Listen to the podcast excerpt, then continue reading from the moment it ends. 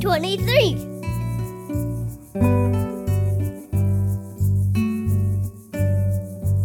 Hi, and welcome to Food Forest Walk, a podcast about permaculture designed food forest ecosystems.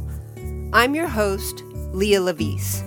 In this episode, we'll hear the second half of Aly Tharp's guided tour at the Festival Beach Food Forest.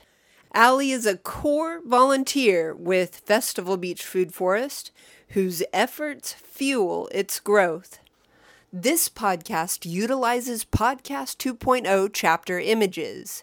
With a Podcast 2.0 app, follow chapter images to see a slideshow of plants as they are mentioned. You can find a Podcast 2.0 app at podcastapps.com. The Festival Beach Food Forest is a regenerative agroforestry system. It's located on the shores of Ladybird Lake along I 35 in Austin, Texas. And now let's join Aly Tharp at the Festival Beach Food Forest to learn a little bit about some of the amazing plants that are growing there. We're gonna walk through an area that is the edge of phase one, the first initial pilot project of the food forest. Over here, here's an empty field. And we have city council approval and we're working on getting final permissions and approval from the parks department. That's the edge of phase two of the food forest. That road nash hernandez down here and then it cuts up into this housing project. So that's the edge of the phase two of the food forest.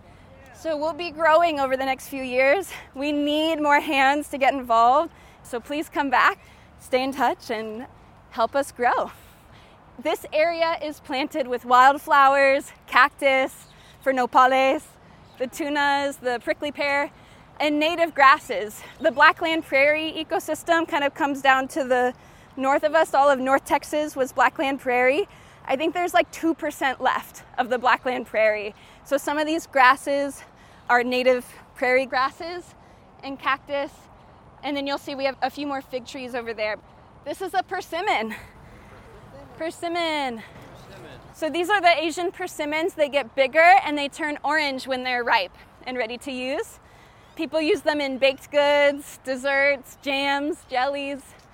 This is called Turk's cap. Turk's cap. Turk's cap. Turk's cap. And this is from the dervishes, the Turkish whirling dervishes, if you're familiar. They wear red caps. And so that name is alluding to the red tops this is a native plant, Turk's cap. What is it? So it's got these red flowers like this. Hummingbirds love it. It grows all over the place. Um, you'll see it on the trails around Austin. The flowers are edible. I've heard that the, I've never done this myself yet, but the younger leaves can be used like grape leaves to make dolmas, like Mediterranean cooking, or eaten like spinach. So it's edible, but mostly the younger leaves. And then I eat the flowers, but sometimes there's ants in the flowers. And then sometimes this little stem is like a little gristly. So I often I pick off the little gristly part. I check for an ant. But then there's often like nectar at the base, like a sweetness at the base. You can also like throw them in your salad. They're beautiful. You could decorate a cake with them.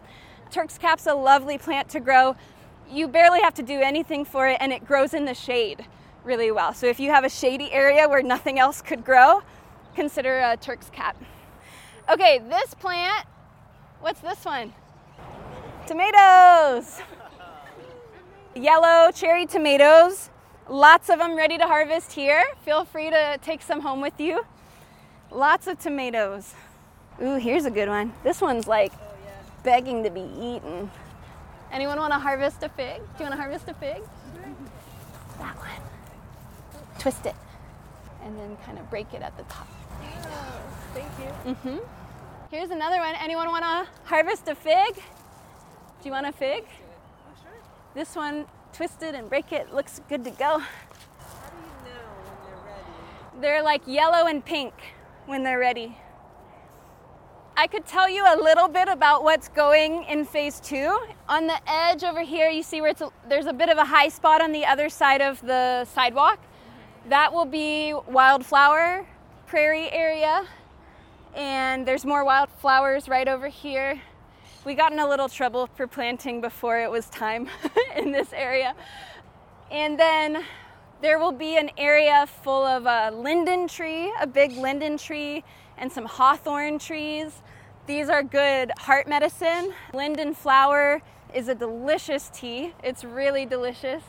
So, kind of where those trash cans are on the other side there will be like this area full of really good heart medicine, really awesome trees that are great heart medicine trees. So, we call them guilds. Plant guilds are those plants that help each other. So, you want a pollinator like yarrow, the nutrient accumulator that brings up nutrients. You want a tree, the shade cover, the higher levels. And there's a few more that I'm forgetting. But you want pollinators, mulch plants that help cover the earth and bring nutrients into the soil. So we plant guilds of plants that help each other. That's the word we use. Stretching this way, we're designing a building with a kitchen and a place for us to harvest and process and learn together and have feasts together. So we're calling that Farah's Cocina. Farah Rivera uh, used to live in the tower right here. She passed away February of last year. She founded a food pantry called Serafina that's in this tower. And she was a huge advocate and friend of the food forest. And we're naming that kitchen Farah's Cocina in her honor. So that'll be our, our little education hub and Farah's Cocina over there. And then we plan on building some raised beds that are more accessible for people in wheelchairs and um, with walkers and things of that nature. So the housing tower is low income, disabled, and senior housing. So we want to increase the accessibility of the forest for all people. So that's one of our goals for phase two. And then we'll have more food forest like this, a little bit more kind of in this area right here. But we heard the community wants more sight lines and more open space, so it won't be as dense as this is. It'll be a little more open. Let's keep on moving back to the pathway over here. We have a lot of mulberry trees in this area. This is a mulberry tree. What is it? Mulberries. There's some mulberry trees here. There's more over here. And then there's more this way too. There's a lot of mulberries. They grow really well here. The birds will plant them for you. They'll eat the berries and then drop the seeds, and you'll have mulberries. They just pop up all over the food forest. We have a few varieties. We have dwarf mulberry trees, which are shorter and easier to harvest. And then we have some that are growing really tall. It's really good for pies, mulberry pie, mulberry jam. The birds love them. We have white mulberries that stay white, and then we have tall black mulberries. So a few different varieties. But has anyone seen the berries before? Tiny blackberries, sometimes they're like a little uh, slender. Mulberry trees grow all over the world and they look different in different parts of the world. Some of our mulberries are pretty small, but that could just be weather. this area has mulberries, a lot of peach trees on the right, right here, and more fig trees.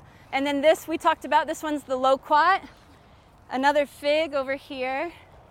We're gonna walk this way. So the fence is back here. On the fence, we have blackberries that have thorns. And then on this built wooden little structure is thornless blackberries. And we did that because this is meant to be like a nature play area where kids might hang out. So we put the thornless ones closer and then the thorny ones are along the fence. Those are starting to turn black, so you might wander back here and look for blackberries over the next few weeks. You can also see there's some roses growing along the fence line and some sunflowers back there. We do have some black walnut trees over here. This is the redbud. Redbud. Redbud. Redbud. Redbud. So they have kind of heart-shaped leaves. They're like round, heart-shaped leaves a little bit. This is the first tree to bloom in winter when it's turning to spring. Nice, light pinkish purple flowers. You can eat the flowers, they're tasty, they have some vitamins in them. When you're tired of winter and these bloom, to me it just brings so much joy to see the red buds blooming. The flowers grow on the bark. You can actually see one little straggler right there. So they pop out of the bark and the whole limbs turn purple. It's amazing. That's the red bud. The other side of the fence is a community garden with traditional plots. You can buy a plot and garden there. They also have communal gardening areas. They have an orchard, a pollinator garden, communal growing areas that grow vegetables and things like that that members can harvest from. So that's a sister project. You know, we're separate but very related. So that's Festival Beach Community Garden, and you're in Festival Beach Food Forest.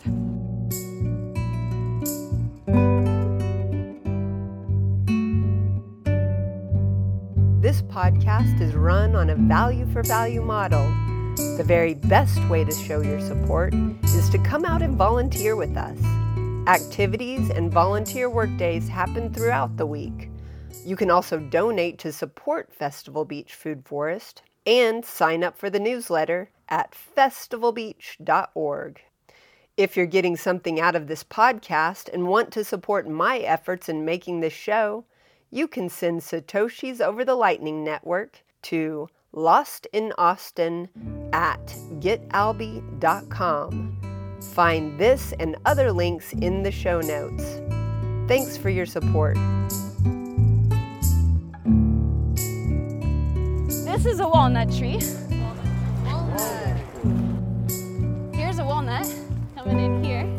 They're kind of on their own because they shoot off chemicals that say, This is my space. so it's hard to plant things next to them. That is another, I'm not sure what species exactly this is, but it's also one of those farmer trees. You can tell by the leaf shape and by the seed pods. That's a leguminous tree in the legume family, like lentils and beans, but you don't eat the legume trees. beans and lentils aren't tree plants. So if something's a tree and it's a legume, there's one or two exceptions, but you don't want to eat them. This is called agarita. Agarita. Agarita is a pokey plant. It's spiky, it's medicinal, and it's native. It's well adapted to this bioregion. Super echinacea tinctures, things you take when you're starting to feel sick. There's something called golden seal. Often you'll see like golden seal. Sometimes it's mixed with the echinacea in those little tinctures you can buy. Golden seal does not grow here very well, but agarita has the same properties and it does grow here really well. So this is our local alternative to golden seal, agarita. For the immunity boost, you can harvest the twigs and infuse it in alcohol. I believe you can use the whole plant, but again, it's very spiky. the berries, they're about that big. They're small, they turn kind of like a pink lemonade color. The deeper the pink or red, the sweeter it will be. They're sour. They're pretty sour, but the sweet ones are pretty tasty. You can also make a jam from the berries. I have heard as a good technique is to put down an umbrella or a sheet underneath it, whack it a little bit, and let them fall, and then take your harvest because otherwise you've got to be very slow and patient so that you don't get scratched up. So what's this one? Agarita. Agarita. What kind of flowers does it have? The color of the flowers I believe is yellow. Yellow flowers, pinkish red berries. This one, does anyone remember? Sandpaper. Anaqua, sandpaper tree. So here's where there's more berries they're still pretty yellow, but keep an eye out. And when they're like more pinkish, they're ready. We just got a question. We have an email list. Occasionally we'll say, hey, mulberries are popping. Uh, we also have social media, Instagram. It's Austin underscore food underscore forest. Um, we often post there about what's blooming and what's ready to use. This plant, anyone know what this one is? This is called a beautyberry. Beauty berry. What is it? Beautyberry. Beautyberry. I'm just amazed at how big these are growing. They're getting so big. We put them right next to the benches and they're like swallowing the benches throughout the food forest. These are also native. The berries, they get a little bigger than this. The berries are purple. On the green belt, you'll see some of these or around town. and it's got these vibrant, kind of lighter purple berries. One of the first parties I went to for the Food Forest, we were doing a dinner fundraiser, and we had a nice icy pitcher of water that was glass that you could see in, and they'd harvested the berries and put them in the water, and it was beautiful. And it infused the water flavor a little bit. It's not that flavorful, but there's mild flavors, and I believe also some nutrients. You can eat them, you're not gonna be blown away. The beauty's mostly in the sight, not the taste. But they're awesome and they grow really well here, and I'm sure they have other ecosystem benefits as well. So that's the beauty berry. This area, we call this the banana berm because of the shape of it. It's kind of shaped like a banana. This berm right here is round. It's really shady. What you find in here is mostly the Turk's cap. This is a pink Turk's cap. There's lots of Turk's cap in here because it's shady and they love the shade. And then mulberry trees. When I'm harvesting mulberries, I tuck back in here and I look at the trees from back in here. On the other side, we have a ton of chives that are ready. So if you want to take some chives, and those you can just cut them an inch from the ground and they'll grow right back. So that's the way. You don't have to dig them up. You just cut them and then take them and make food with them. So there's tons of chives. Harvest them, eat them. They're awesome. Just on the other side of this berm. On the edge there, they're closed right now, but uh, this huge bush with flowers is a trumpet flower bush. I don't know a ton about this plant, but I know the hummingbirds love it and it's gorgeous and it clearly gets pretty big. so this is all trumpet flower. And then behind you is where the actual bananas are. These are banana trees. They don't get mature here. My community garden, somebody has banana trees and they grow about 15 feet tall. And a couple of times they make bananas in really hot summers. Awesome. He just said in his community garden, someone grows bananas and they actually come in.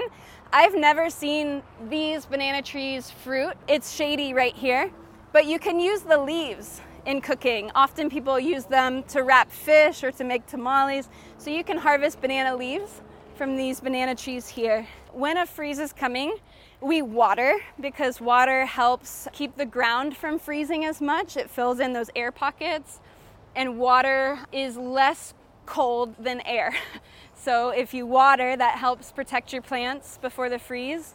The other thing we do is we mulch up high on the trunks with leaves or mulch. Really sensitive plants we cover in mulch, and that helps again from the air, which is like the coldest part.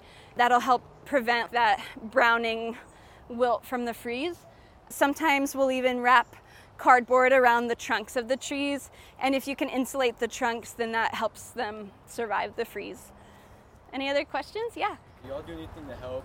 I mean, to like stop like overgrowth, or um, if there's one plant that kind of just like takes over, how do you like stop that? A lot of hands, a lot of volunteers. Our biggest volunteer day is the second Saturday of every month. In the summertime, it starts at 8 a.m., and then in the other cooler months, it starts at 9 o'clock. So that's a three hour volunteer day, the second Saturday of every month. We have people coming every Tuesday and Thursday morning. Again, 8 a.m. for summer, 9 a.m. for other seasons. And then every Wednesday evening, usually. The Wednesday ones are our newest workday. They're slow and just not as established. Tuesday, Thursday mornings, people will definitely be here. Most Wednesdays, people will be here in the evenings right now 5.30 to dusk and that's a summertime thing in the winter it gets dark too fast we plant cover crops cover crops they cover things it's often very crowded because you don't want soil to just be bare you want to always have plants in it or have mulch over it and so we plant different things every season but that's usually what crowds out the other plants because we just throw hundreds of seeds of cover crops in. And some of them are edible, some of them bring nutrients into the soil. So they serve their purpose too. My favorite cover crop we use is Austrian winter peas because you can harvest the pea shoots and eat them, and they're so good. Chop and drop. Yes, so we cut them and we drop them. That's a technique.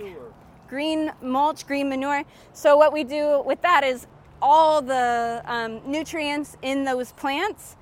When you drop it down and use it, you can also cover it with mulch, and then it composts in place, builds the soil in place. So it's a mulch and it's like a compost. We are slowly, slowly building the soil with what we plant and then cut and then mulch down. Y'all have been delightful. I can tell it's getting hot and hard to keep going. We have teas in the center of the forest that Karen made. So we're gonna go into the pecan circle. The pecans I didn't talk about. So we'll be enjoying the shade of these two old pecan trees. They were planted about 50 years ago by Isamu Taniguchi, who planted the Zen, the Buddhist garden, the Japanese garden in the Zilker Botanical Gardens. He was a pretty renowned architect in Austin who had a lot of impact, including planting our pecan trees.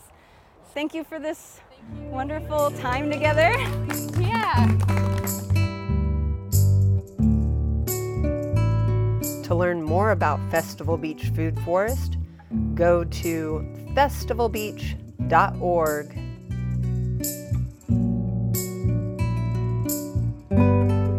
Thanks for joining this Food Forest Walk.